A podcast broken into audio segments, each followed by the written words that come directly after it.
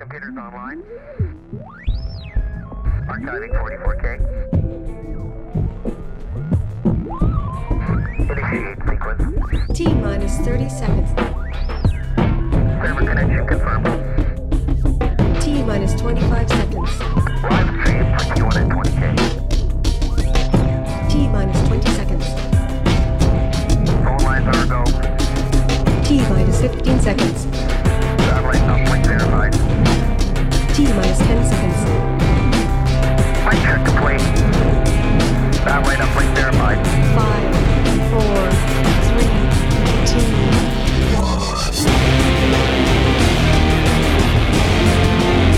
Welcome to Black Op Radio, the voice of political conspiracy research. You're listening to Black Op Radio, the show NSA doesn't want you to hear. Here is your host, Len Osanic. Control room, you're on the air.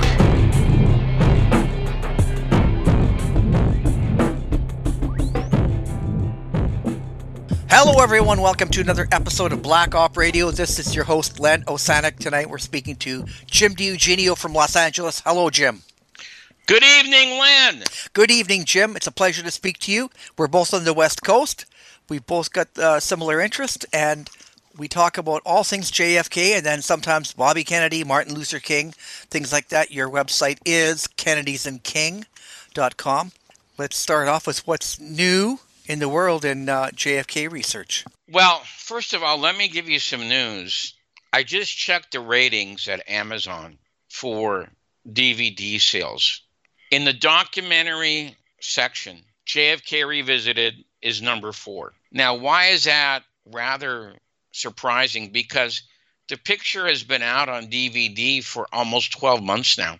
In fact, in about four days, it will be about 12 months, which is really kind of amazing. Shout Factory, which did the actual DVD production, I think if it, I think they underestimated just how big the appeal of this DVD Blu-ray would be. And I believe they should have made it available, you know, through Amazon on every English language speaking country in the world. Okay, that that would of course would mean the United Kingdom, Australia, and is it available in Canada? You know, I assume so because I, I bought mine over the web, right? And Okay, had then you okay, fine. You know, but they should have made it available in the United Kingdom and Australia. Okay. I mean, that's approximately I think about 100 million people between the United Kingdom and, and Australia. Well, still, let's just be happy for what you know we got. A lot of real interest in what Oliver Stone and you put together because you wrote it, and then he Mm-hmm. Right. had it put together with the editing and the filming and the and the flow, and um, so it's just congratulations that it's. it's well, thank good. you, thank you so much for that, Len. All right, now I think that we should finish up. Last week we talked a little bit about the Pentagon Papers. All right, um, because And, and Dan- by the way, last week Ted Yakuchi, who had interviewed you earlier uh, and me a few years ago, he's going through his archives and he's putting stuff together. He has another segment, so he released something last week. He's he emailed me, said, "Len, I've got another one ready to go." So I'm going to Oh, have him on uh, again next week, and uh, it's about the CIA. His last one was about the Paines. And Hmm. uh, it's just good to see people doing good research. I mean, you know, Mm-hmm. I call this stuff good. If you agree with everything that a certain author or filmmaker says, fine, you know. If you like Oliver Stone, fine, you know. If, if uh, Ted Yakuchi's done good work and, uh, you know, uh, so many people, so many people. So that's what we try to uh, spotlight on. And, and of course, with your reviews of things, you generally will review something that's bad, though, just to let people know that it's, you know, a really crappy book. But um, usually I won't have that kind of author on. You know, I'll just say, I'd rather I'd rather not talk about something I didn't really like. well, you did have William Stone on, didn't you? Uh, what's his name? Stone. Uh, yeah, I did, but that was a little bit. You know, it wasn't uh, out of a thousand or how many now, eleven hundred shows. Something I looked forward to, really. Uh huh. Yeah. Maybe. Stone. Maybe you mentioned it. Um, But I didn't believe him at all. He and if anybody didn't listen to that episode, he had a Nova special, I think, on saying that Lee no, Oswald. no, no, that that that movie that he did on Oswald. yeah. that if you can believe it, that was actually in theaters. Okay, it was later broadcast on TV. Oh, all right, I couldn't. but believe it, was actually released. I saw it in a theater. All right, in in downtown LA. Okay, I couldn't. I, there were maybe six people there that night. Was it called Oswald's Ghost or something? It, yeah, like it might have been. Yeah, it Yeah. might have been that. But the thing was, oh, I know what happened. You know what? He had kind of mixed, re- you know, 50-50 reviews. So when I did contact him, I said, uh, you know, do you want to talk about your film? And then when I watched it and I emailed back to him and I said, you know what, I want to be truthful with you. I don't believe this and I, I think it's better that I just don't have you on there because I, I don't like, I don't do ambush journalism, you know, or whatever. And I just don't want, and he said, no. He said, I've listened to your show and I know you have a contrary view, but let me come on. I'd like to make my case. And it, it was refreshing that it, that he you know he knew what he was up against kind of and I said okay sure if that's how you feel I'm not buying into that but if we're polite about it. And he went on for three quarters of the show but then he said well I, I you know near the end he goes name one thing that you know that that proves that Lee didn't do it. And then I said like well commission exhibit 399 I mean he never not bought the bullet he never bought the rifle and the bullets don't I mean just on that alone and then I think we started to just squabble over that, and then it just ended. But that was the kind of thing that you know, if if um, I I sorry, I always have to use John Armstrong, right? But Mhm. he's kind of like you know. to- For some people, you know, dividing, I just don't believe that. But uh, uh, like you, I say, listen, just read what he's brought up. He's he digs up these facts about you. You can't really be in two places at the same time, or there's two people. Now, if you say Lee Oswald an imposter, then we're all kind of in agreement. But if you say one guy's Lee and the other guy's Harvey, then they went to school together, and it's just and then it starts to you scratch your head and you go, how could that be? And you know, I mean, I like when I interview and then people write back to me about, like, for instance, John Armstrong. They said I listened to him and he he sounds like a reasonable researcher, and so I'm going to start taking him a little more seriously because it's like that with Bobby Kennedy. That they, they, they all anti-vaxxer, crazy. He's a wacko, and then people hear him and they go, you know what? Maybe there's more to that. He's talking about how many times have Pfizer been been sued into the billions, into the billions, and they pay five billion in penalties, but then they make twenty billion, and you find out so many people have had adverse reactions in that. And um, anyway, I'm getting off track a bit, but that's the kind of thing is that um, uh, I did I did have somebody on, like you mentioned his name, and I forget his name, but it was Stone, his last name. Yeah, I think it was William Stone was his name. The movie was Oswald's Ghost. He does a lot of pictures for PBS. Okay. Um, he's done several movies. He specializes in documentaries for PBS. You know, PBS went south a long time ago on the JFK case. You know, um, under Reagan, towards the end, the Republicans were bitterly attacking PBS for being too liberal. Okay, and they they get a lot of government funding, and so they began to feel the heat. And then they did that PBS special in, I believe, 1991. Who was Lee Harvey Oswald? Michael Sullivan was the late Michael Sullivan was a producer. Gus Russo and Dale Myers were consultants on the show, and it was pretty horrendous. Okay, it was a pretty bad program, you know, and that's when my I began to realize that it wasn't just PBS, but Gus Russo had flipped a coin. Okay, and he was uh, now migrating, you know, to the uh, Oswald, and I was obviously correct about that, you know. Yeah, And- I, I looked it up. His name is Robert Stone. Oh, it's Robert Stone. Yeah, Oh, and, and it is Oswald's Ghost, and that was show number 362, February uh, in 2008. So quite a while ago. Yes, But that isn't that when the movie came out? I mean, you know, more than likely, right? Yeah. You know. Yeah. All right. And so PBS, you know, and I'm pretty sure Oswald's Ghost was carried by something like Nova or America Experience or something like that. Okay. Also, after it was released in theaters. Okay. And, you know, PBS has gone whole hog the other way. You know, they've they've essentially uh, decided that you know if you if we want to stay alive, we have to do this Warren Commission crap. You know, on on the JFK case. You know, and and so and they've consistently done that ever since. You know, there was the, the 1991, 1990, or. It might have, yeah, it was 91, I think. Okay.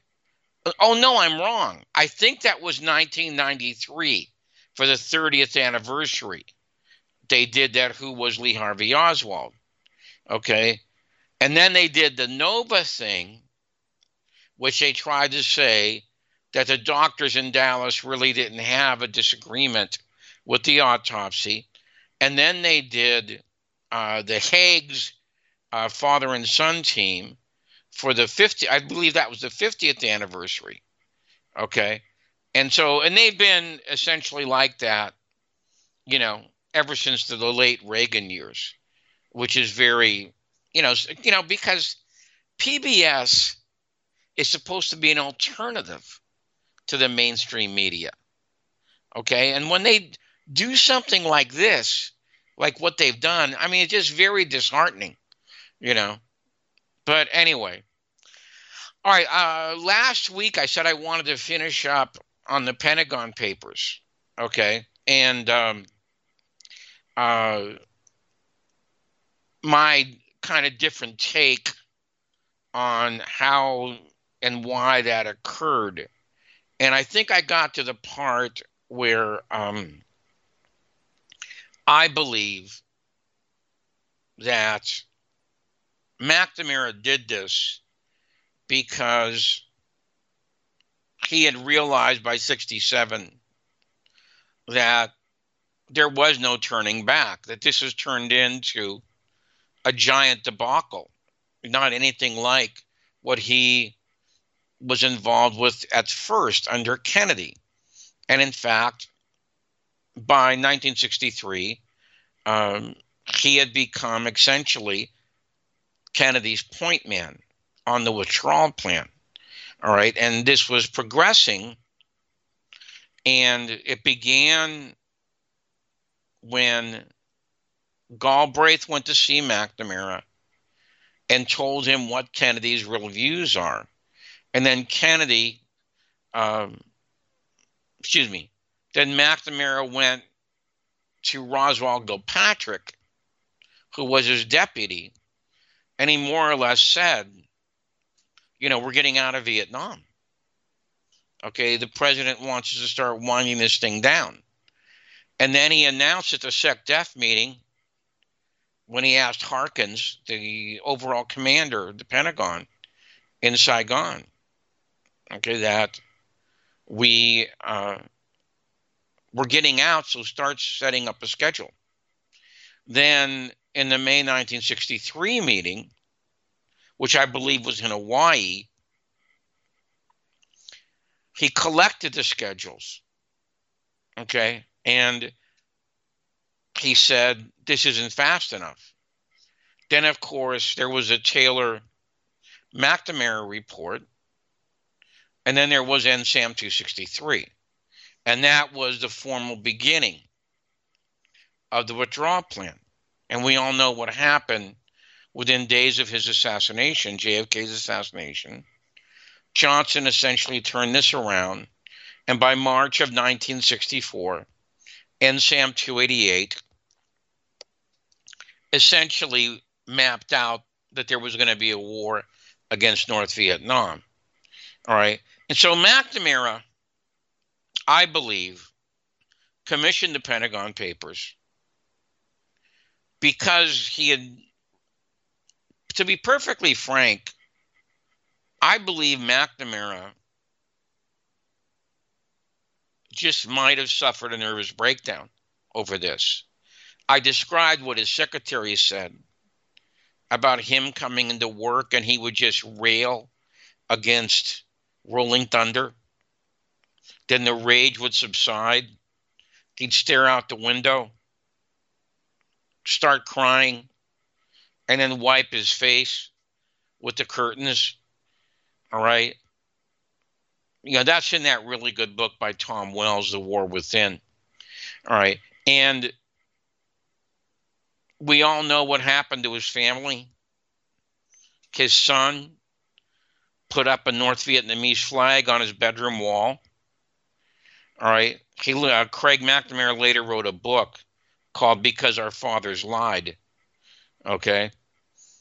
And see, but the thing is, you know, I don't, I consider McNamara, see, his big mistake was not quitting in 1964. He should have resigned. But that, if you recall that movie, The Post, with Meryl Streep and Tom Hanks, that was so false that McNamara was trying to advise Katharine Graham not to publish a Pentagon. Uh, that's not true. You know, McNamara never made any effort to either censor the Pentagon Papers or stop them from being published. And I thought that that was really a rather see when you I'm not against using dramatic license in films. Sometimes you must, okay? But when you reverse what really happened, that's that's Yeah, bad. it's propaganda. Yeah, that's that that's really, you know, you shouldn't you you shouldn't do that. And you correct me if you're wrong, if I'm wrong, but um, didn't didn't somebody uh, commit suicide right outside of McNamara's window? I think that's correct. Yeah, I think I think that's correct. I was on this show a couple weeks ago called TrueAnon. This is uh, this podcast, and I was talking about this, and I said I don't believe McNamara is the villain that he's he's made out to be, and I I should have brought that thing up with the Post. I believe that if Kennedy had lived, McNamara would have kept on doing what he was doing. He would have carried out the withdrawal program. And there's simply no doubt about this today. With, uh, you know, Fletcher Prouty was one of these guys because he was inside the Pentagon. He was aware of this stuff going on from his own point of view. Then, of course, we had. Oh, and, and let me let me add something there.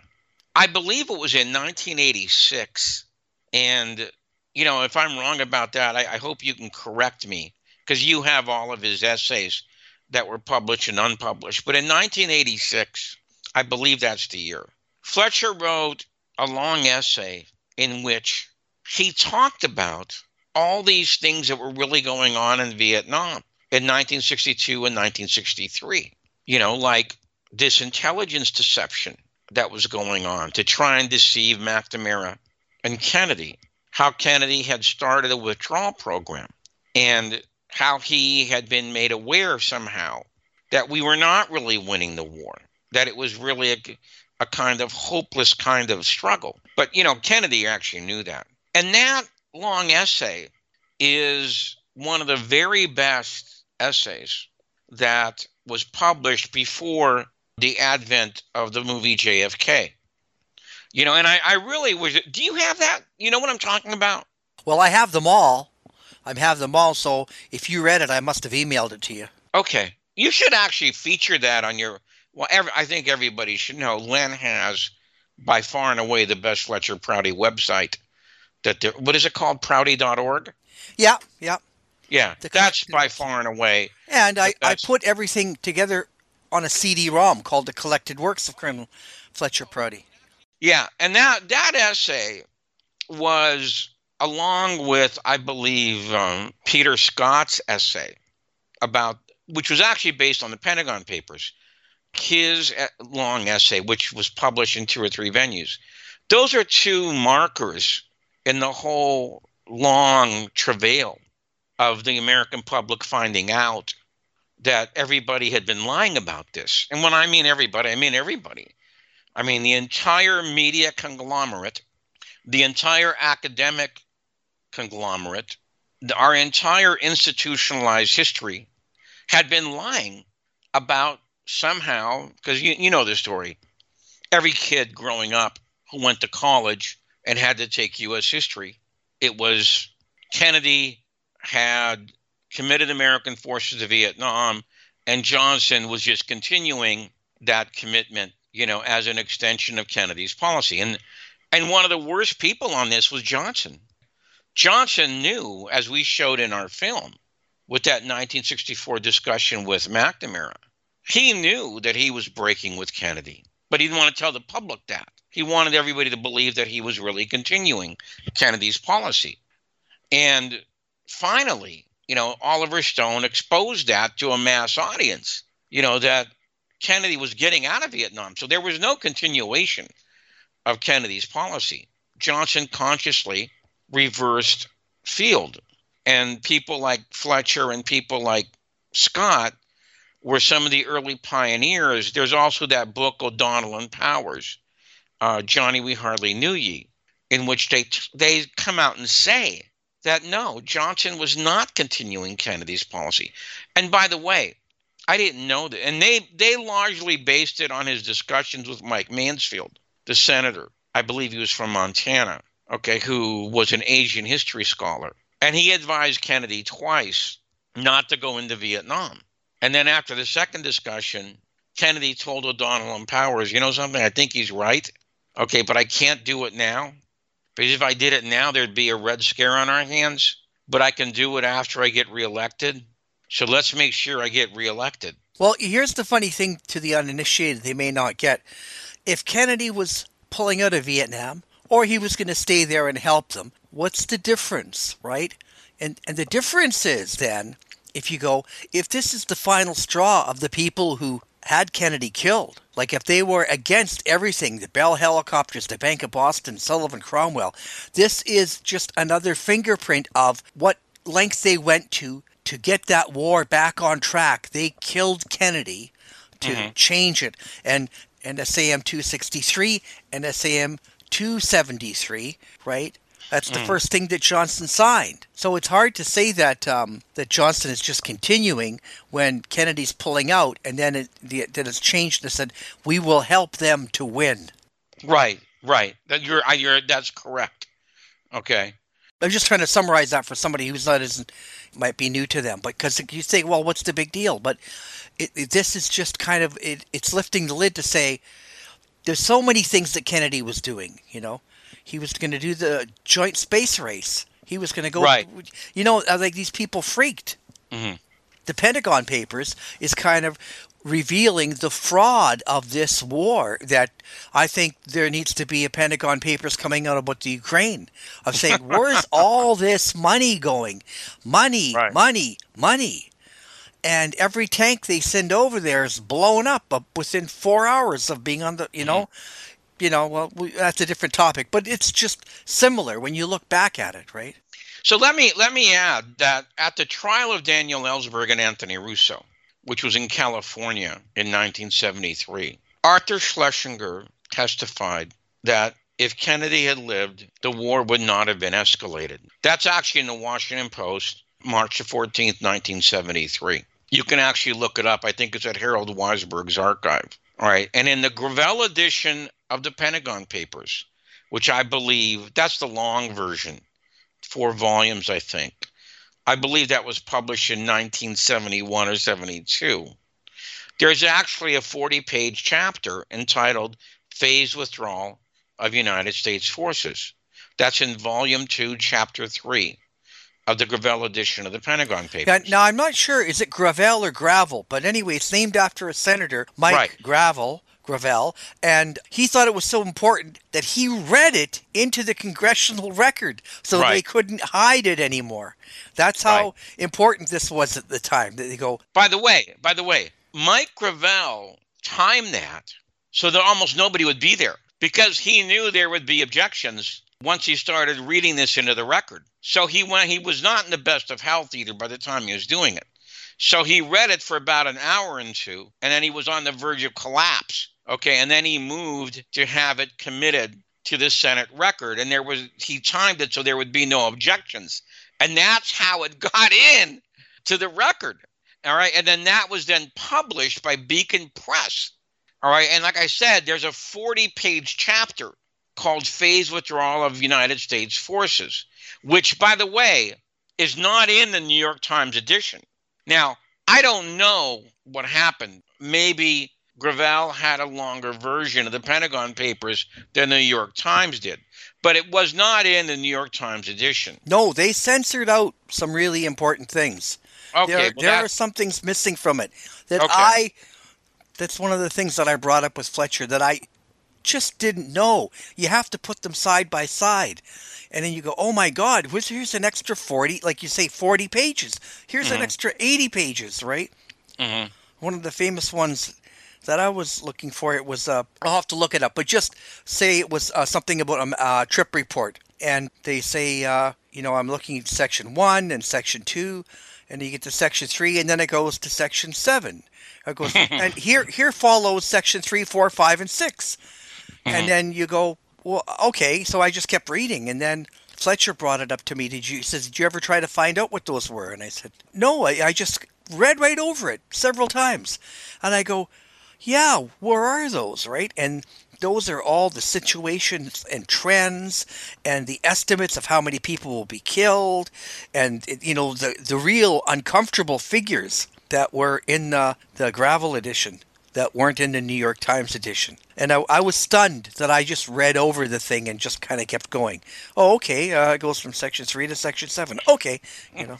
And by the way, you know there's even a longer version now. Okay, I, I believe that's the complete version, but you can buy that on discs now. The the entire Pentagon Papers. Now, in my article, I note that Scott wrote his essay based on the information that was in the Pentagon Papers, and the thesis of that article was: had Kennedy lived, the evidence indicated he would not have escalated in Vietnam and this was reversed under Johnson. So the exact quote I used was from Scott's essay, which is included in Government by Gunplay. Pretty interesting volume, okay, on all the assassinations. McNamara had predicted the United States military task in Vietnam would be completed by the end of 65, and that as a first step, 1,000 United States troops would be withdrawn by the end of 1963. It seems likely, furthermore, that the sudden reversal of subsequent plans to withdraw the 1,000 troops was only the outward symbol of a much more far reaching policy change, of a new or renewed commitment, ultimately leading America from an advisory to an unambiguously direct combat role. All right, and I think that's a pretty good early summary of what was going on. But let me add this that essay was actually in the Gravel edition of the Pentagon Papers. But according to Aaron Good, who was very close friends with Peter Scott, it was mightily resisted by the editors of that edition of the papers, namely Howard Zinn and Noam Chomsky. And when I interviewed Aaron about this, he said they did not want to include it because it would look like the president could make a difference. Wow. You believe that? But Chomsky eventually relented on freedom of speech grounds. Okay? It, it, it, would look like a president can make a difference. Therefore, we don't want to include it. I mean, come on. Okay? You know, the, the evidence today, of course, is overwhelming. Okay, on this point. All right. I mean, there's there's simply no question about it with all the declassified documents that we have. And I think this is part of the story that Ellsberg himself missed. He became friends with Robert Kennedy later on. And in his book, he talks about that friendship. And he says that when Bobby Kennedy was assassinated, he broke down and cried for half an hour.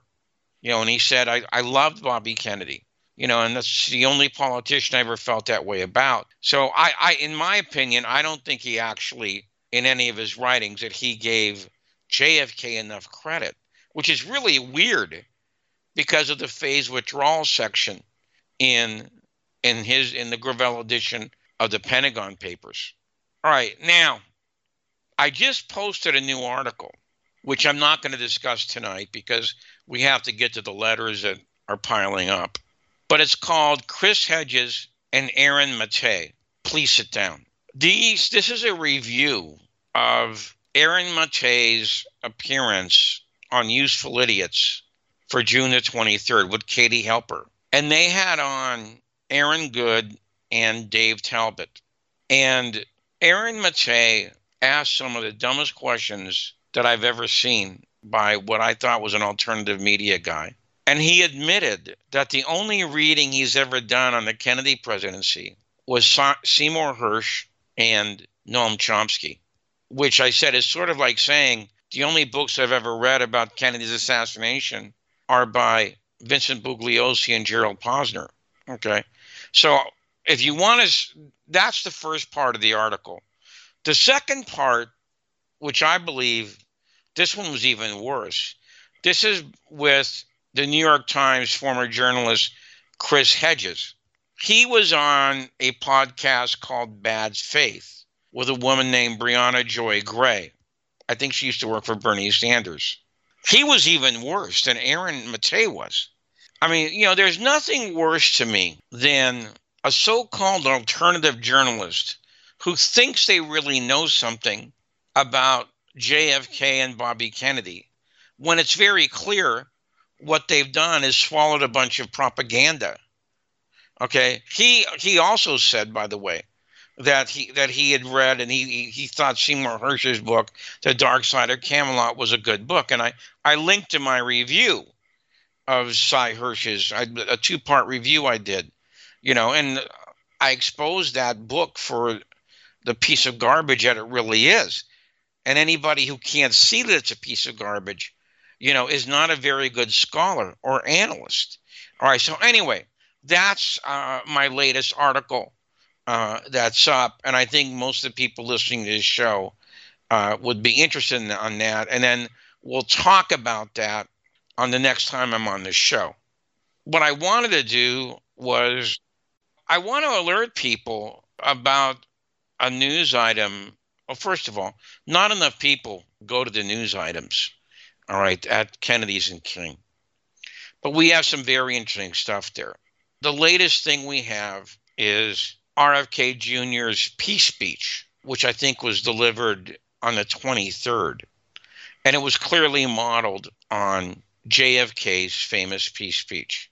And I think we're also going to have up pretty soon.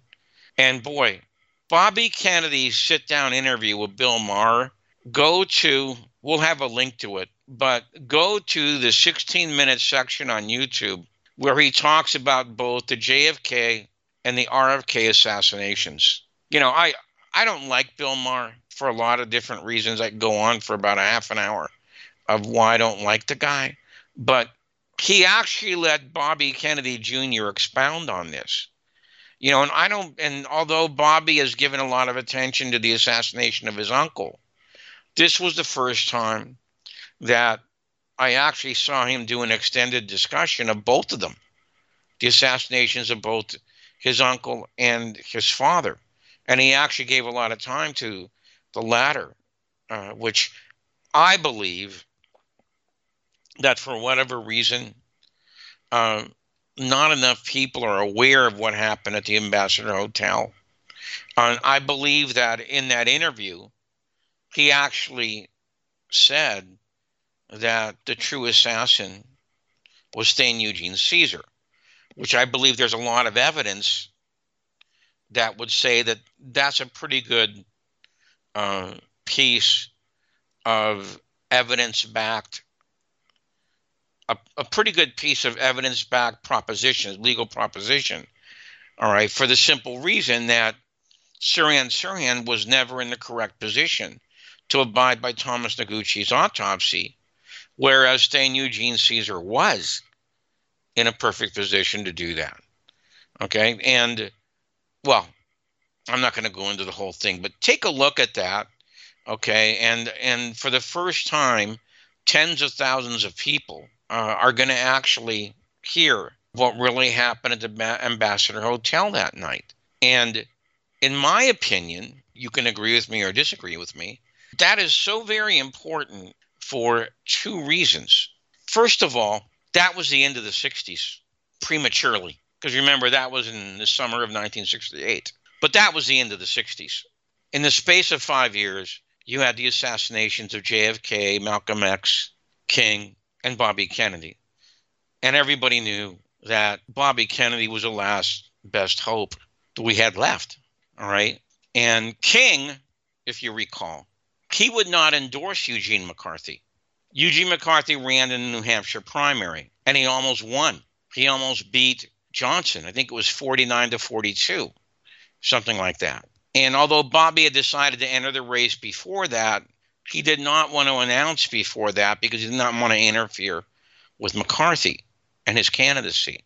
Johnson then, because of that humiliating showing, he got the word that in the next primary, which I believe was Wisconsin, all right, that he was going to get slaughtered. Okay. He was going to really lose badly. And he decided to leave the race at that time, if you remember. The assassination of Bobby Kennedy, in addition to being the end of the 1960s, that paved the way for the Republican ascendancy. I really believe that. And it also led to, however you're counting, five to seven more years of war in Vietnam. And I believe that, and I think most people listening to this show will agree with me, the Vietnam War was the most divisive, it was the most polarizing, it was the most destructive conflict since the Civil War. In other words, in a century. It was that bad. Okay. And so Bobby Kennedy's assassination was like the impact, you know, of a nuclear bomb on American history.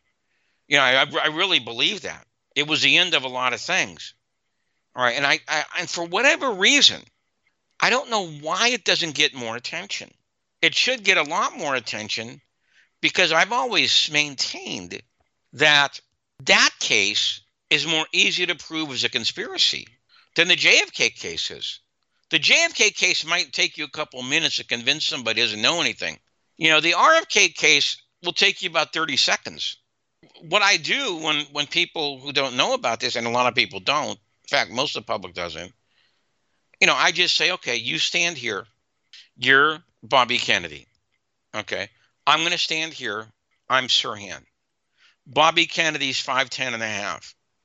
Sirhan is about five four and a half. Every witness said that he had his arm extended parallel to the floor.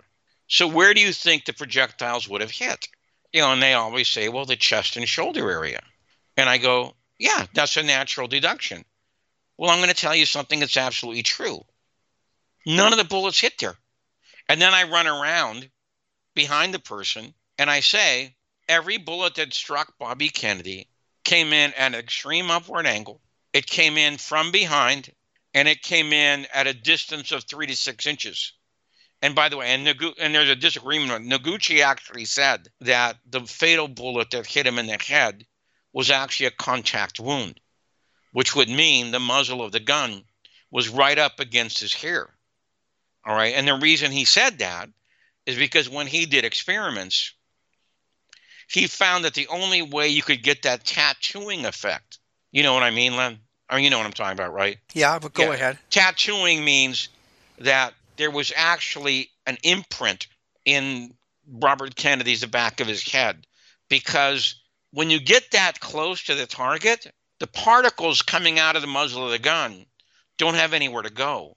They don't they don't dissipate into the air. They actually go ahead and imprint themselves in the target. And so when Noguchi saw this, he set up an experiment at his office. And what I think he put some pigskins up against the wall. He had a weapon like what was supposed to have been used in that case. And then he just simply walked his way up. You know, he started at like five feet, two and a half feet, one foot, finally point contact range. And the only way he'd get that effect is when he was at point contact range. All right. No one, no one saw Sirhan's gun muzzle ever that close to JFK's head or from behind. Okay. You know, and I don't care who's changed their story because there's you get that in these cases. All right. But that night nobody saw that. And nobody saw Sirhan from behind. All right. So this is why I say it's even easier to prove that there was a crossfire at the Ambassador Hotel than it was in, in the JFK case. The only big difference, of course, is that in the JFK case, you have the Zapruder film. You know, but let me add this. Everyone listening to this show understands that the JFK autopsy was a travesty. All right. It would have never held up in court. Never. It'd have been ripped to smithereens and, and it would have been discarded. Okay. And I could we could talk about that for two hours. All right, but that's how bad it was. In this case, in the RFK case, do you know uh, who was one of the observers at the J- at the RFK autopsy, Len? Go ahead. Pierre Finck. Because Noguchi was friends with Cyril Wecht. And he called up Cyril Wecht. You know, and he said, Well, what do you think I should? How, we don't want another Dallas. Okay, so how do you think I should proceed? He goes, I know what to do. I'll come in as an observer, and we're going to get Pierre Finck to come in as an observer. Okay, he was at the Kennedy autopsy, so nobody will question your work. Okay, and so and so they had about two or three other guys, all observing what Noguchi had done, and everybody, well, not everybody, most everybody who's read that autopsy, you know, it, I think it's 64 pages long. The uh, the JFK autopsy is about seven pages long. So this is almost 10 times as long. And most of the people who have read it, you know, consider it to be, you know, a, an almost a model of how to do an autopsy. All right. And so this is why when when Thomas Noguchi said, I believe in his book, Coroner, he said, and I'm pretty sure this is just about what he said. I have never said that Sirhan Sirhan killed Robert Kennedy. That's from the guy who did the autopsy, a 64 page autopsy on him. All right. All right. And so, everyone, we're going to have that posted. And you'll probably post it as part of this, the notes for this show. Okay. So, everybody should take a look at that. Okay. Bill Maher's interview with Robert Kennedy Jr and he talks about the murders of both his uncle and his father. I mean, come on. Can you name? I can only name one other instance that I recall. And this was when Gore and Clinton were running in 1992, where they were asked about, I think it was Posner's, was it Posner's book or was it, I think it was just the JFK's assassination in general okay, because of the fury over Oliver Stone's film. And Al Gore said that he thought it was a conspiracy. He's the only other guy I know who's ever running for presidential office. And by the way, have I ever have I ever talked about why he said that? Have I ever talked? You remember me talking about that? Oh, Why go Al ahead Gore- now for anyone who didn't hear it either. You know. Oh, okay. Well, Al Gore, of course, from Tennessee. Bernard Fensterwald was from Tennessee. Fensterwald founded the Assassinations Archive and Research Center, sometimes called Bud Fensterwald. When Gore got to Congress, he knew Gore's family. Bud Fensterwald knew Gore's family. And he said, Do me a favor. Before you head back to Tennessee every weekend,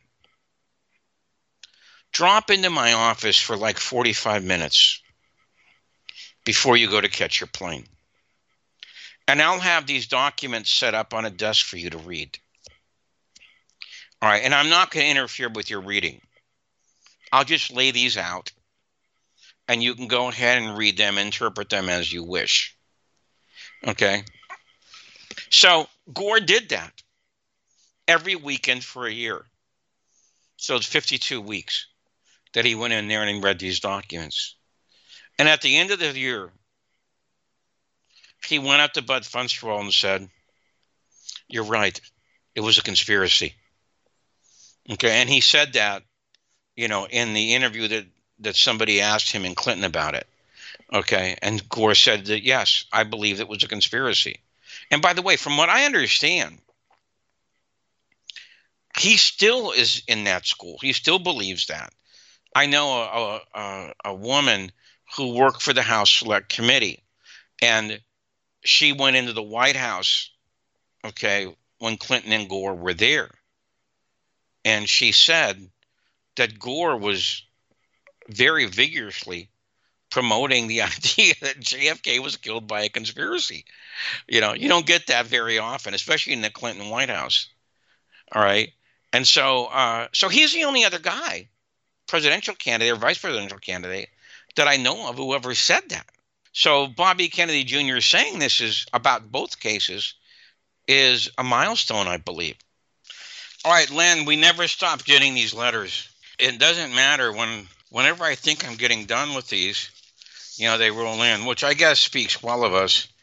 All right. It's always good to have, you know, an active audience, you know. Yeah, the good thing is that people all over the world can write in and ask you, Right. someone important in the case who is, works with Oliver Stone, that, you know, can you explain this? What do you think of that? And uh, you take the time to answer those questions. So it's great. All right. May 22nd. Joseph Roland. Jim, I'm curious what evidence there is that Oswald was a Marxist. The earliest it was reported he was a Marxist was at the age of 12, but the source for this information was De Mohrenschildt, which is not a trustworthy source. Are there any independent witnesses corroborating Oswald's Marxism? Um, Palmer McBride, I believe, in 1955, when Oswald was, I believe, 16 years old, all right, in New Orleans. Okay. Uh, he said that Oswald was flirting around with the communist philosophy. And then I believe a few months later, several months later, when he moved to Texas, I believe in Fort Worth, he started writing letters to the Socialist Party of America, the youth group. Okay. And he wanted to study more about Marxism. And he wanted to send him some literature. So it was about the age, I believe, of 16 that he began to show uh, these Marxist tendencies. All right. And I believe they were inspired by his friendship with David Ferrie. Okay, that was that's my opinion. All right. Okay, May the 23rd. Stephen Kopesky. Uh, Mr. DiEugenio, this is an amateur level question, but what is the legacy of the House Select Committee? They concluded it was probably a conspiracy, but they didn't implicate anyone. The Dictabelt thing proved there was a second shooter, but then this was discredited. So, what exactly is the verdict in that regard? All right. You have to separate out the actual HSCA from what Robert Blakey, who was the second chief counsel, said later. All right, because he blamed it on organized crime, of course. But the House Select Committee report, you're right, doesn't really blame it on anybody. All right, and their major discovery they considered was the Dictabelt. Now, I wouldn't quite say the Dictabelt has been discredited. There are some people uh, who, like Martin Hay, Donald Thomas, and Josiah Thompson, who advocates for it. And it was Alvarez who did all he could to discredit it. And Alvarez, as anybody knows, uh, Don Thomas and and Thompson and Last Second in Dallas have shown that Alvarez was a little bit nutty on the JFK case, and he sacrificed a lot of scientific principles in various times of his life for ideology. So Alvarez was, you know, I believe, a very biased observer. Now, some people, on the other hand, in the research community, um, like Pat Speer and David Mantik, you know, and myself are a little bit skeptical. Well, those guys are even more skeptical than me. So there's a debate about this, okay? And, um, you know, in my opinion, the HSCA, there are some good reports in the, in the volumes. Like, for example, the essay on Jack Ruby's polygraph, which proves that that test was fixed, number one, and that Ruby actually lied on that polygraph test. Okay. Now, they also did a very extensive biography of Jack Ruby. The declassified documents of the House Select Committee, I believe, are better than what's in the volumes. Okay, to give you a good example, the um, the Mexico City report by Eddie Lopez and Danny Hardaway. You know, the New Orleans stuff by Larry Delsa and Bob Buras, and the declassified stuff they have on the autopsy. Those are all very valuable elements. And of course, the work of Betsy Wolf. You know, the work of Betsy Wolf was was invaluable, um, but it never got into the volumes. Uh, to put it in a very abridged manner, she showed that somebody was rigging Oswald's file at the CIA when he was going to Moscow. Okay, that it was going to a place that it shouldn't have gone to. And somebody rigged the mailing logistics system to make sure that it did. Okay. And Betsy Wolf's work, like I said, was invaluable, but it's not in the House Select Committee volume. So that's why I say that, you know, some of the best stuff that they had. And by the way, I don't even think they typed Betsy Wolf's work into type memoranda form because I've only seen it in, in longhand writing. Okay, I don't know why they did that. That's a real mystery. But Victoria Adams was not interviewed by the House Select Committee. Uh, Ruth Paine was not interviewed by the House Select Committee. Brennan refused to show up. He said he, re- he would resist any invitation, he would resist any in private interview, he would resist a subpoena. Okay. He, he was just not interested at all in going up there. Well, take that for what it's worth. All right. In my opinion, and I think in a lot of other people's opinions, you know, the House Select Committee, if it had maintained its original leadership, which was Richard Sprague, who passed away about a year or two ago, uh, and Bob Tanenbaum, I think it would have been a very different result than what we ended up with. Okay. Um, but I believe Sprague was removed for political reasons. All right, and I've written about this a lot. You know, anybody can read what I, you know, what I think about this. But I think it would have been a very different story. Okay, if if the original leadership would have been maintained, and I think we, I said this more than once before. that when Stokes, who was the ultimate uh, committee chairman after Al Gonzalez and Tom Downing left, oh, that wasn't Al Gonzalez, it was Henry Gonzalez. Okay, after those two left, Stokes, Louis Stokes, was the ultimate ending chairman. And after he saw JFK, which I think everybody knows has that caption at the end, you know, the files of the House Select Committee are classified until 2029. He went with his daughter, and his daughter said, Why'd you do that, Dad? Okay. And he went to see the ARB. And he said to Tunheim, you know, nobody was satisfied what we do with the medical evidence. So if you can, I would strongly advise you to do a re-inquiry into that subject matter, which we know they did. Okay, Jeremy Gunn and Doug Horne did.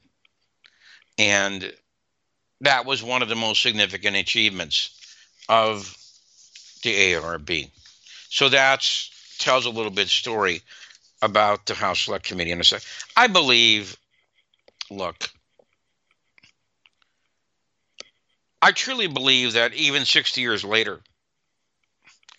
you know, this this country and its political institutions and its media conglomerate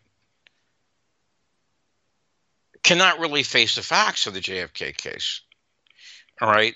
And I believe the House Select Committee was a good example of what happened there. Randon Lambert, May 24th. Oh, he wants to know, he's asking me about Stokes' daughter and what he did to help them out to support the ARB. All right. Okay. And how the HSCA forensic panel wrote something that was not in the report. So I just repeated that tonight. Okay. And, um, and there were a lot of interesting documents and information and interviews that was declassified that was not in the HSA report. I think we all know that the HSA HSA report in volume 7, I think on page 38 or something, they say that the Bethesda doctors agr- didn't agree with the Parkland doctors about the hole in the back of Kennedy's head. Well, that simply was not true. Uh, as Gary Aguilar proved the declassified documents, there was a hole in the back of the Kennedy's head, which they did see in both Dallas and Bethesda. And not only did they talk about it, they wrote, they drew pictures of it, illustrations of it. Okay, so that's one of the things I mean about what was not in the HSCA volumes, but was declassified. June 6th, Don Preslin. Dear Mr. DiEugenio, thanks for all your great work on the JFK case. Your website, Kennedys and Kings, is a valuable Kennedys and King is a valuable resource for the public. It is a sad commentary on our media that your work and your site do not get much more favorable attention. I have enclosed a DVD copy of the movie The Package, starring Gene Hackman and Tommy Lee Jones. Have you ever seen that? Yeah. Yeah, it's a great movie. Oh, it, it is? Yeah. I've never seen it. Oh, yeah, you got to watch it. Get some popcorn and watch it. Okay. Although released many years ago, the film is an excellent expose of what researchers refer to as the Chicago plot to assassinate President Kennedy. The movie does an uncanny job portraying the framing and setup of Patsy Thomas Arthur Vallee. The film is also very astute for its day in the use of various spycraft techniques, such as doubling, providing multiple identities uh, to various individuals. Now, it is a Hollywood film, so its focus is more on entertainment at the expense of being informative. While it does not get into every detail historically correct, it at least presents the existence of a Chicago plot by U.S. intelligence and military hardliners. That this message could reach the most the American public is what is important. Yes, the American national security state removes those they see as threats, including John F. Kennedy. The plotters were professionals who had done coups, assassinations, and regime change all over the globe. So, yes, there were backup contingencies. There's little doubt about that now. There were four lone nut patsies set up one in Chicago, one in Miami, one in Tampa, one in Dallas. The evidence today clearly indicates the plotters could not rely on one city, one assassin. What if Oswald had a gallbladder attack the day before? What if Oswald decided the day before to remove himself from a dangerous situation, as did Richard Case Nagell? This puts the lie to a lone shooter. It is conceivable that these four different patsies were all acting alone and independent of one another. It is clear that these four were being controlled and manipulated by a small group of very high ranking officials who had conceived and were implementing a very elaborate, sophisticated, time proven, clandestine operation based upon years of prior extensive operations involving foreign coups, assassinations, and regime change. The film lays the plot at the doorstep of a small group of intelligence agents and military men acting in concert to eliminate the president unwilling to indulge their war everywhere global agenda. Your work on Kennedy's non aligned foreign policy comes to mind as one watches the film. Is all that stuff really in there? Uh, yeah, it's it's just very good. I God, mean, I'm gonna, I gotta see it now. yeah, the dialogue from Gene Hackman is just great. I mean, if you've never seen it, you know, the, um, I love the line when the guy's explaining something to him, and he goes, "Would you do read a book?" Okay, your site, Kennedys and Kings, is the bless is the best place for accurate, detailed, important information on the Kennedy assassination. But to my great disappointment, I have not been able to persuade many of my students to frequent your site. I'm afraid the millennial generation does not read. Everything Generation Y and Generation Z believes comes to them through YouTube, Facebook, Twitter, etc. Yet major motion pictures are still a large draw for young audiences. As old as this film is, I'm able to give away copies to young 20 something year olds and they will watch. On the other hand, I can't give away free assassination books to them, but they will watch the movies. And this case needs this case needs new young people to become involved. I'm surprised to learn several assassination interested friends had never seen the movie, and were well, that's me, and were unaware of the Chicago plot. You, Jim, are very wired into the LA filmmaking culture. Well, I wouldn't say I'm that wired in. So you probably have seen it. I know I didn't. If not, I think you'll find it worth your while. Again, I wish the film would focus more on historical accuracy and less on entertainment, but such is the nature of Hollywood. Better this film than nothing at all regarding the Chicago plot. I hope you will mention it on Facebook. Yeah, you know, even um, executive action, that first two minutes, that intro, is it, it, it reminds me of that too. I mean, when you look back at the film, you go, "Wow!" They spell it out right there, you know. And uh, um, I mean, you know, just just watch the film. We'll talk about it next week. All right. Jim, you often answer listener questions on Black Op Radio, and I do have a question. I know you always refer to the mainstream media as the MSM, which is, of course, grammatically correct, but I believe the term corporate media is more is far more accurate. I think you inadvertently give them far too much le- legitimacy by calling them mainstream. They are all vested interests, privately owned for profit corporations. They are not in the truth telling business. They exist to serve the corporations that fund them, period. So, my question is would you please consider referring to them as what they really are the corporate media?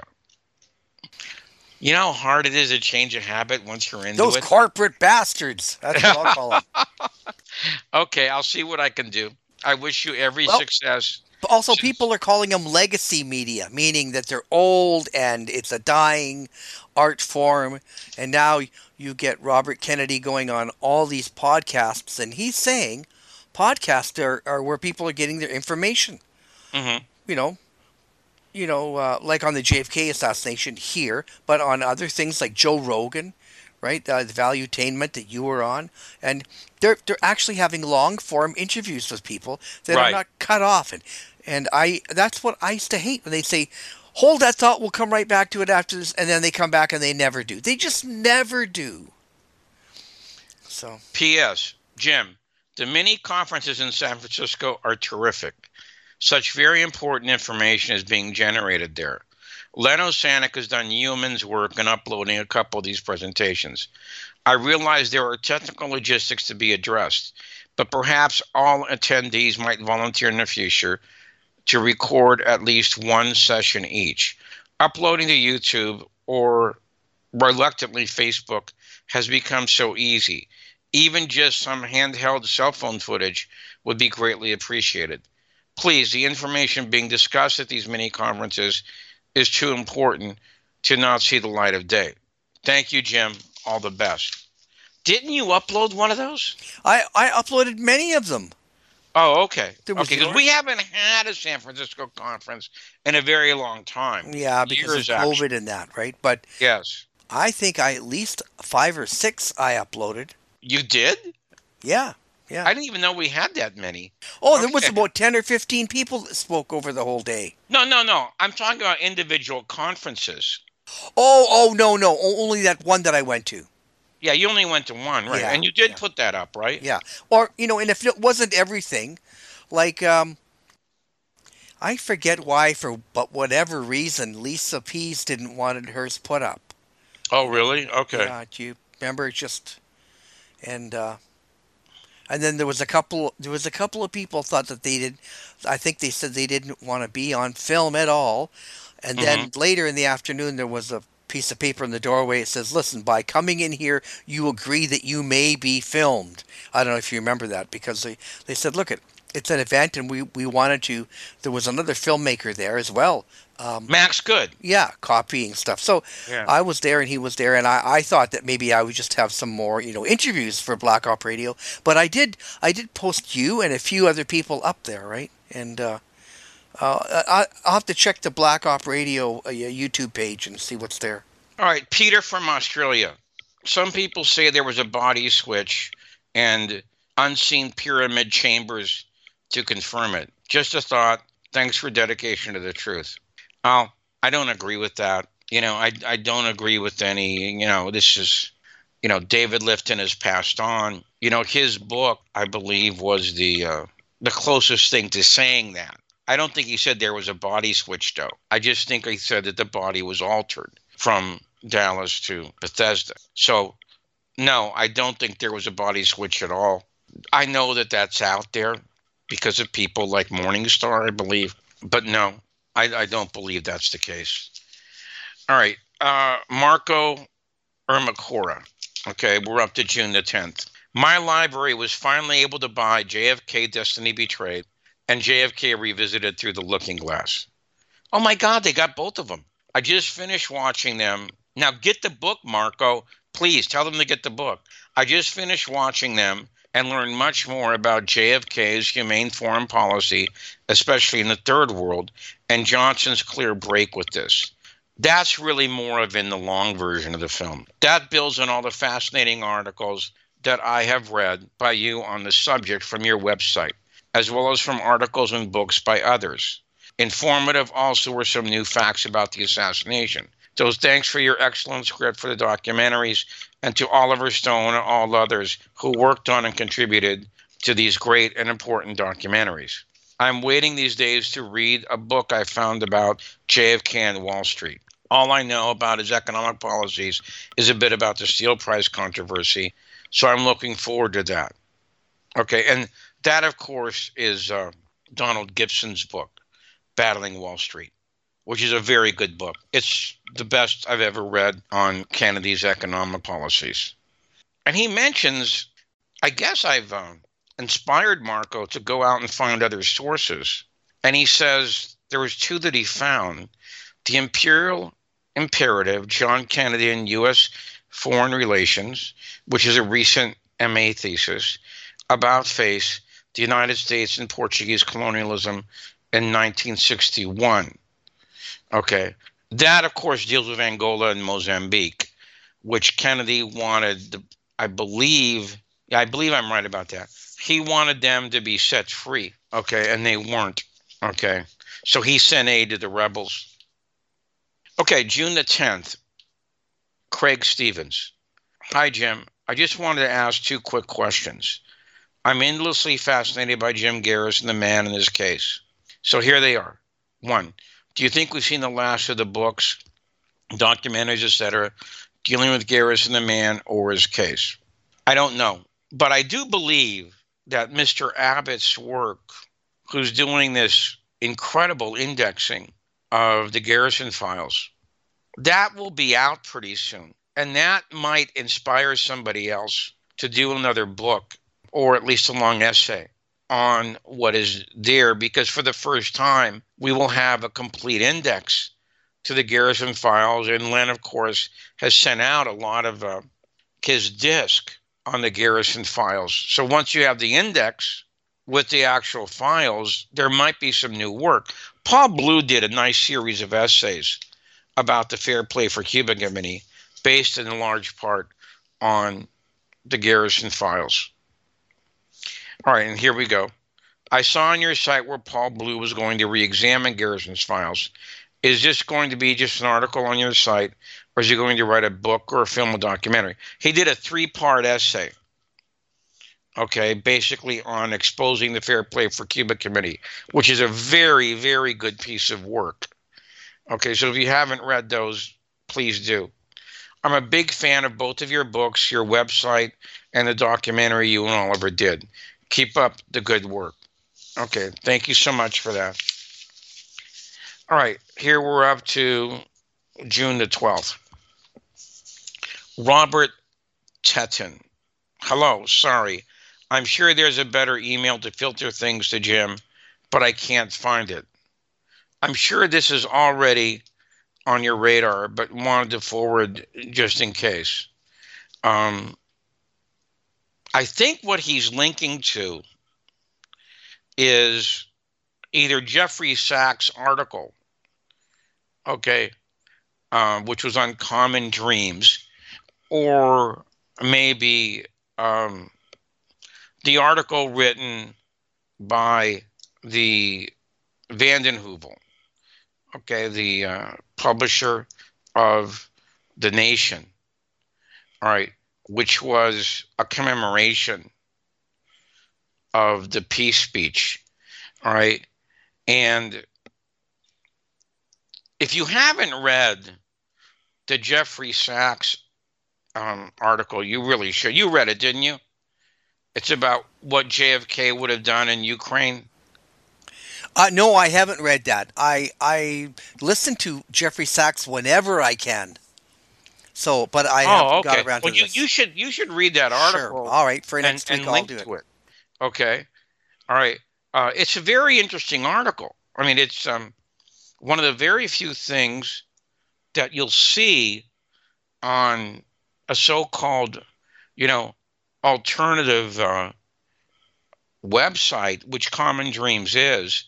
All right, uh, that actually understands what Kennedy was trying to do. Okay, and also tries to make a parallel to what's going on today, you know, and how Jeffrey Sachs does not believe that JFK would have let it come to the terrible situation, you know, that we have there. I mean, what have we given them? Something like 120 billion dollars, you know? I mean, uh, to fight this war, in which is still going on. Yeah, it's the Jeffrey Sachs article, okay, that he's referring to. All right, and Well, you know the the joke of this is, um, and it's uh, kind of a subliminal thing where they keep keep calling it a proxy war. You know, well, yeah, the, well, how could they have been able to keep this up without the money that we're no, getting? but I mean proxy. What, what that just spells it out that it's the United hmm. States trying to cripple Russia. And Well, I, I believe that's one of the major reasons for it. Yes. Okay. I mean, JFK just wouldn't have done something like that. You know, and, and this is what Jeffrey Sachs is talking about. Okay. He's he just doesn't think that JFK would have done something like this. All right. Uh, I mean, look, the guy was getting out of Vietnam. All right. He would not commit any combat troops at all there, you know, and he was getting out of that war. All right. And he was trying for a rapprochement with Fidel Castro and Khrushchev. I mean, like we did in the film, Khrushchev was blinking back tears when he went to sign in his name at the American embassy. We know what Fidel Castro said. You know, this is bad news. This is bad news. This is bad news. And then when he got the second phone call, he said, everything is going to change. Boy, was he ever right. Okay, so, you know, I, I think what Jeffrey Sachs has written here is a very uh, interesting article. And, he's, and he makes the point that from what he's been able to figure, Biden has not talked to Putin in something like 17 months. All right. Whereas Kennedy installed a hotline so he could pick up the phone and talk to Nikita. You know? So, yeah, I, I think Jeff, the Jeffrey Sachs article is good. He goes on, he says, would love to know your take on this. All right. And the writer is on the right track. I'm always weary when people put things in JFK's mouth if they are not a seasoned researcher. I think it's safe to say JFK would not have meddled in Ukraine like the neocon Bush Obama people, and he would not have let his vice president put his son on a Ukrainian energy board. But I'm just projecting. The areas make it a bit apples and oranges, you know, back to this article, and perhaps just clickbait. No, it's not clickbait. Jeffrey Sachs really believes this stuff. He actually wrote a book about Kennedy, which I reviewed. And he was at that conference in Virginia that Jacob Hornberger had. Thank you to everyone who works on keeping your site going. It's a critical resource for those who care about democracy in the United States. Also, I'm very curious if Lisa Pease's book, A Lie Too Big to Fail, has been optioned by anyone, or is it still out there? I don't think it has been. It would be an incredible film. Timothy Chalamet as RFK, Noah Centineo, I don't know who that is, as Eugene Cesar, Rami Malek as Sirhan, he won the Oscar. Anne Hathaway as the girl in the polka dot dress. So many other cameos. I wouldn't cast Anna Anne Hathaway as a girl in the polka dot dress. Okay. But the other suggestions are pretty decent, I think. All right. June the 16th. Nathaniel Hedenmeyer. Nathaniel is one of the very few people we have in this case who is an activist who actually goes out and posts stuff okay, and tries to help the cause, you know, by convincing people who are new to the case of what the heck is really going on. So I give him a lot of credit. All right. As you know, I'm a long time reminder of your work, who has sought to spread it to wider audiences because I think it would actually make a huge difference, both in the history of the national security state and the history of U.S. media. Recent appearances of President Biden have strengthened a question I've harbored for a long time since I began reading about the JFK assassination about 20 years ago. Was a president killed on 11 22 63, or was it the presidency itself? It's a very good question. That's a really interesting question. Given Biden's increasingly obvious decline and Trump's, in my opinion, equal obvious role as a foil for the national security state, name change to deep state, and we know why. Isn't it time we start looking at Dallas in terms of the longer term deterioration of the presidency vis a vis the permanent intel bureaucracies, complete with their ties to media? I think he's right about that. Don't misunderstand me. In many ways, you've already done this, e.g., with analysis of how the JFK assassination reached into Watergate. Elsewhere, your analysis of events such as the October surprise, both of them, 1968 and 1980, have been, in my opinion, episodes illustrating this longer theme of weakened democracy, presidency, versus the intelligence agencies that the president only nominally controls.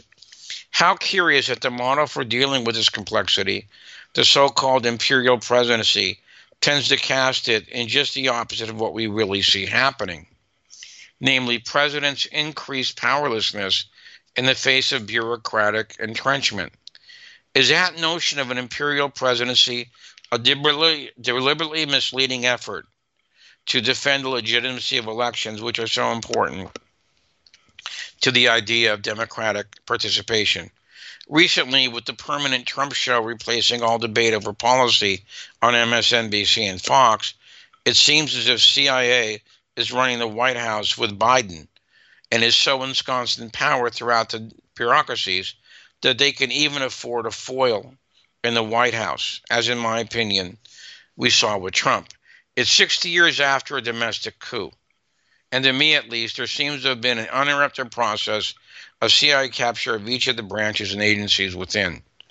Do you think it is a coincidence that the longer it's been since the CIA coup of 1963, the weaker Democratic presidents have been, and the less they use the bully pulpit for progressive ends? It seems to me that many JFK researchers defrate the assassination of its long term significance by minimizing the persistently rightward direction of the DNC ever since. Again, I ask, was the president killed on 11 22 63, or was it the presidency himself? I ask this not because I expect a definitive answer, but in hopes of providing a lens worthy of the significance of Dallas in history. On the 60th anniversary of the JFK assassination, it's a question we should all be uh, considering. I think he's right about that. And I think a very good example, I'm sure you're aware of this, Len, was what happened to Carter, I believe in 1978. You know what I'm talking about? An assassination attempt from uh, somebody named Oswaldo. okay, uh, that's that story is really hard to believe, but it's true. Okay, I think it was in 1977 or 1978. I believe he was visiting L.A. and there was an assassination attempt, a reported assassination attempt on him by, I believe, two men. One was named Oswaldo. Okay. Uh, and I think the other name was close to the other two names. Okay, his first name and his middle name. And if anybody believes that's a coincidence, you know, I have a bridge to sell you in Arizona. Okay. I mean, that is just, that story is just so bizarre. It's unbelievable. You know, and he's correct also about how the presidency has become entrapped you know, by the national security state. I, I think another example would be Iran Contra, all right, in which Reagan, you know, at the end, he said, I don't recall 179 times at this trial in Los Angeles for one of the defendants in that case. He didn't remember or he didn't know. All right. Uh, he had to be briefed on it, if you recall, by Edwin Meese. All right. So that's that, that's another example. Okay. And he's also correct, I believe, about what happened in 1968. Okay. When the Republicans essentially sandbagged Johnson. All right. By having contact with Saigon and telling the leader of that country at that time, too, to denounce the peace that Johnson was working for. You know, when he decided finally that he had to get out of Vietnam, it didn't work. All right. That was really the first October surprise. All right. So those are all examples, I believe, of what I think he's correct about. That, you know, the office of the presidency was severely weakened as time went on and it, you can date it back to November 22nd, 1963. And remember what Allen Dulles said that Kennedy, he thought he was a god. Well, I don't think Kennedy thought he was, I, I think he just thought he was president. Okay. He ended up being wrong about that, of course, you know. And a lot of the people who followed after him, you know, I believe, you know, were caught up in these phony scandals, these phony impeachment things, etc. And yeah, and I think they have worked, you know, to weaken the office. All right. Um, you know, I think it was Fletcher Prouty who said that Johnson asked Hoover, were they shooting at me? You know, okay. And, you know, and that was the kind of message that I think went out. And I think, wasn't it the late, great Bill Hicks, uh, the comedian, the only guy who was a comedian about the JFK case? He said that, you know, words of the effect that when a new president comes into office, the CIA shows them the Zapruder film. you know, meaning, look, we did it to him, we can do it to you. All right. And nobody will ever say anything about it. You know. So yeah, I, I think there's a lot of truth to that statement, Nathaniel. I think you're correct and I agree with it. Gregory Giorgio, June the 22nd. I sent the note below to Eugene Robinson of the Washington Post today in response to a syndicated column, RFJ Jr., RFK Jr. down the rabbit hole. Lo and behold, it bounced back to me as the mailbox for Robinson was full. Maybe you would have some luck in any case. Just wanted to alert you if you haven't seen it. Mr. Robinson, I have made a regular habit of reading your syndicated column in my local newspaper, the Albany Times Union, and usually find your reasonable takes on the world of politics to be in line with much of my own knowledge and interpretations. However, your piece about Robert Kennedy Jr. and his promotion of various conspiracy theories was disturbing in one very glaring way. While I think RFK's anti vax stance and some of his other positions are not very good for him politically and shows a certain lack of critical thinking and analysis, your attack on his take on the assassinations of JFK and his father was even more alarming to me. While I may not agree completely that JFK and his father's deaths, JFK's and his father's deaths were the work of the CIA alone, I cannot fathom a Pulitzer Prize winning journalist simply declaring Lee Harvey Oswald and Sirhan Sirhan to be the real world de facto assassins of the Kennedys.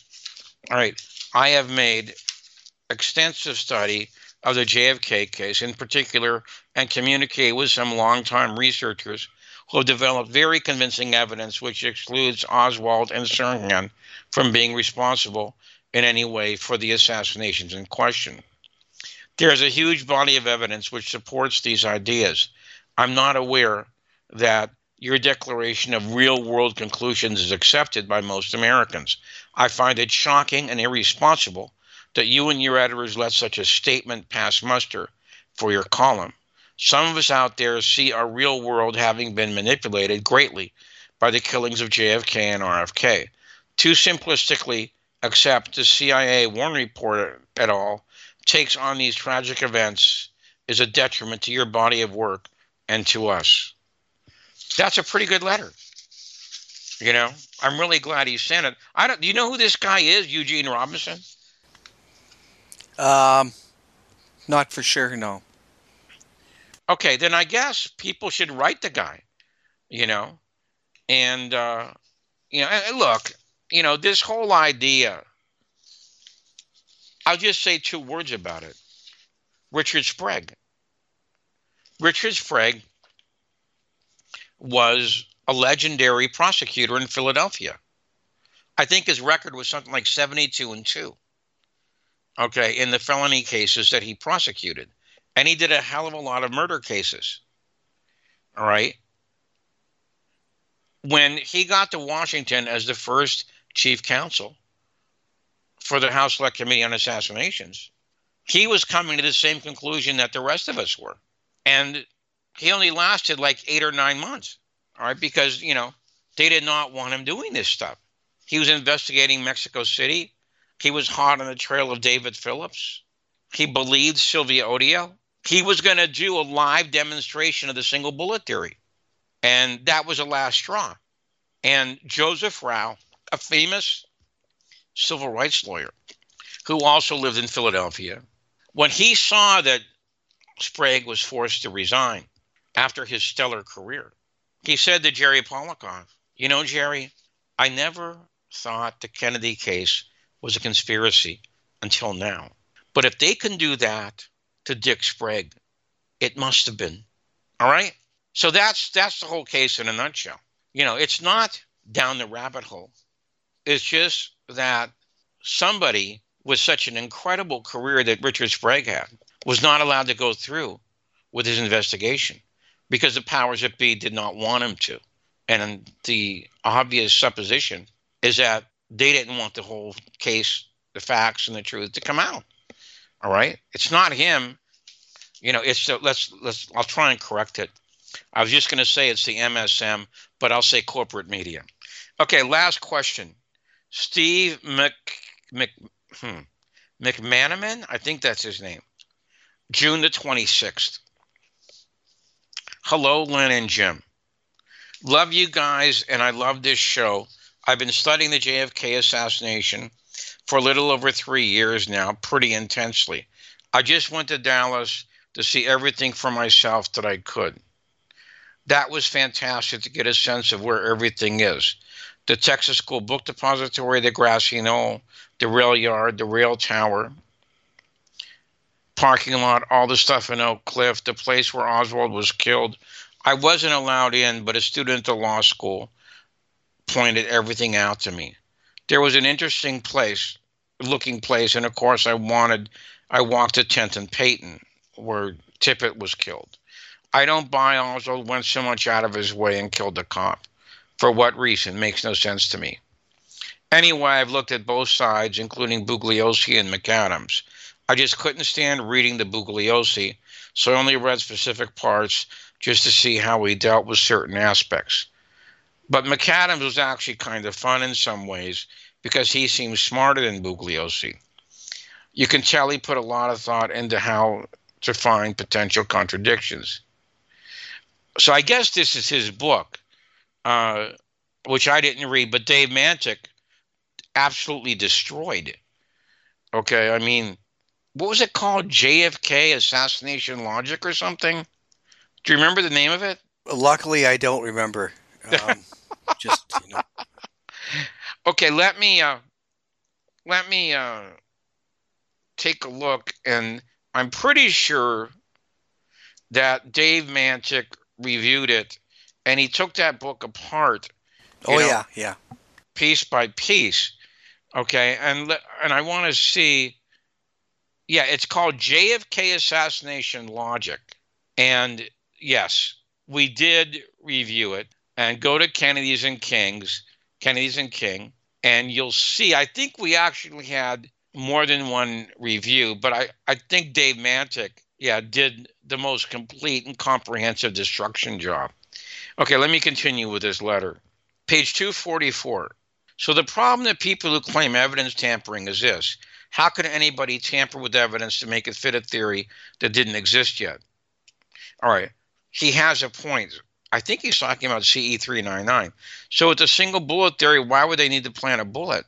Didn't they have enough? I understand why they would switch to one they supposedly found. With that one would that would match the gun. I just don't get what they would plant it in the first place. Especially when there was no single bullet theory. Well, yeah, because the bullet that they planted was ballistically linked to the weapon. They had to have a way to do that. Okay, to pin the case on Oswald. All right. You know, and once they had that, everything else fell into place. Okay, that you know they now they needed this single bullet theory once they had this bullet that was allegedly ballistically linked to the rifle although I don't think that was a rifle. You know, we showed in the film that the rifle in evidence is not the rifle that they say Oswald ordered, and nobody saw him pick up that rifle. So that was the reason for the planting a CE 399. I don't think, does anybody in their right mind believe that bullet was fired that day and did the damage it did? I mean, I sure as heck don't, you know. Uh, but that was the reason. It was to go ahead and ballistically link the alleged weapon to that bullet. And the falsity of that, of course, is found in two ways. That, as I said, the evidence says that Oswald didn't order that rifle and Oswald didn't pick up that rifle. Number one. And secondly, as Josiah Thompson proved in his book, Six Seconds in Dallas, um, it was on the wrong stretcher. Arlen Specter knew that. And so he did everything he could to talk Tomlinson out of his story. But that was the reason for that. Okay. You know, the desperation that once you had what the FBI said was a ballistically linked projectile, then everything else fell into place. And that was the reason for it. As far as the magic bullet theory goes, that was developed by Specter when in Epstein's recent book, where he realized that there was no other way out of this thing. Okay. Except to plead, you know, this delayed reaction thing. But it was, but the FBI had timed it, you know, and it was too long, you know, that Kennedy and, and Connally were hit in about 1.7 seconds, not 2.4. And that's where he came up with this. And he actually said, according to Epstein's book, that the reason the Secret Service didn't come up with this is they didn't realize, you know, that we actually needed this or we had to look for a conspiracy. And then when Epstein asked Specter, how did you convince the, the rest of the commission about this? Specter said, I showed him the uh, Zapruder film in slow motion. And I said, we either go with the magic bullet or we have to look for a second assassin. And that's how that came about. That was something that happened later. Okay, but it was the CE 399 and the so called ballistic linking. That's what that was for. Okay, also, if you have time for another question, McAdams, page 140, 141, talking about the guiding hands to get Oswald a job. Just how many sets of guiding hands would have been necessary to ensconce Oswald in his patsy position in the depository that would have had to set him up. Okay, then he says instead of just hiring Oswald, Theodore Gangello had to put him off by calling Oswald's former employer, Stovall, who in turn needed to give him a bad recommendation. The Texas Employment Commission then had to send Oswald only to businesses that likewise had improperly believed not to hire him. Then Marina Oswald, Ruth Paine, and Linnie Mae Randle all had to steer Oswald into pursuing a job at the depository. And Roy Truly had to hire him. Uh, anybody who thinks that Oswald was really looking for a job through the TEC, you know, I, I have real problems with that story. Okay, and the thing that was net, the thing that Jim Douglass brings up that is so telling about this is that Ruth Paine did not tell Oswald about the higher paying job that come in through was it an airport or something? A baggage loader at an at an airport or something? You know, Yeah, at uh, wasn't it even at Love Field? it, it might it might have been there. It might Yeah, and imagine that uh, when Kennedy's plane lands, somebody from somewhere gets a shot off, and Lee's working there. Right. Okay, so the so obviously it wouldn't have been able to go through. Okay. All you needed really was that association between Ruth Paine and uh, Linnie Mae Randle. Okay. And then, of course, Linnie Mae Randle, I don't even want to get into her, but I talked a lot about her in my book, The JFK Assassination, The Evidence Today. Her and that whole paper bag story you know, which uh, anyway. Okay, so you know, I believe that was the main connection. you know, uh, that, you know, the, the whole thing between Ruth Paine, Linnie, okay, and her not giving him the information about, you know, about the about the other job. All right. Uh, but look, the idea that somehow you had these guiding hands, I don't think there's any question about that. You know, I mean, what kind of a communist, you know, hangs out with the right Russians in Dallas, Fort Worth, and the Cuban exiles in New Orleans? You know, works at Guy Banister's office, okay, is seen up in Clinton Jackson with Clay Shaw, David Ferrie, you know, and then all those things about New Orleans get blasted into the media within an hour or two of the assassination. So those are, I, I don't think there's any question there were guiding hands, okay, in the in the Oswald case. Now, if that all would have been necessary, if the Chicago plot had gone through, no, of course not. It wouldn't have been necessary. Okay, you know, if if the Chicago plot had succeeded, and they would have pinned it on Arthur Vallee. You know, the other one, of course, which we mentioned tonight, was the plot in Tampa, also with Gilberto Lopez. You know, uh, Gilberto Pilar Lopez. All right, look, Kennedy was get, not getting out of 1963 alive. Okay, and the the more finely defined plot and the reason that it worked was because so much attention and so much significant detail was given to the Oswald strand. Okay, because that was, I, I believe, going to be, you know, the last straw. You know, some people consider Chicago a run through, okay, a, a dress rehearsal. I, you know, I, I, I don't consider. I think they really tried to kill him. They were going to try and kill him in Chicago. When that didn't succeed, you know, then they went ahead with the plot in Dallas.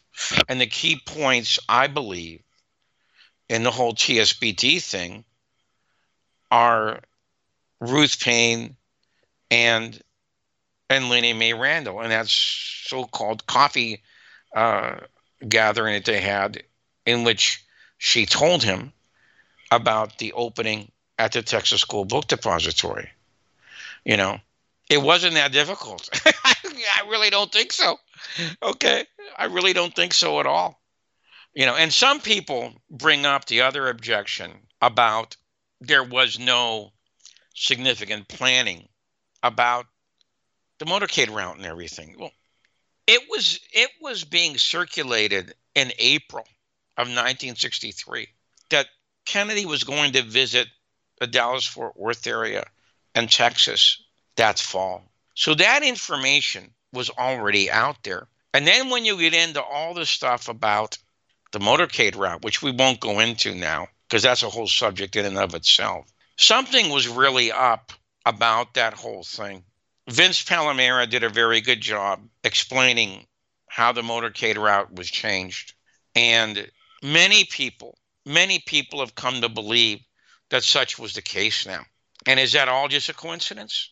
Well, maybe if you believe John McAdams, it is, but I don't. I don't. I don't believe it was. Okay, Len, that's the last letter. Good. We got through quite a few. Yeah, Uh, there was about good. eight or And- nine of them. Thanks for writing in to Jim and uh, and to me. I, will- I think we just mostly share the same opinion, though. So, um, all right. I'll talk to you. Watch that movie, and then uh, we'll talk about it Yeah, I'm, I'm going to have to watch it now. Yeah, Yeah. thanks. Yeah, it's uh, uh, you know, I don't want to hype it up too much, but I just I think you'll really enjoy it. Okay, thanks. All right. All right all right, Have then. good night. Okay, good night. Thank you so Bye-bye. much. Okay, good night.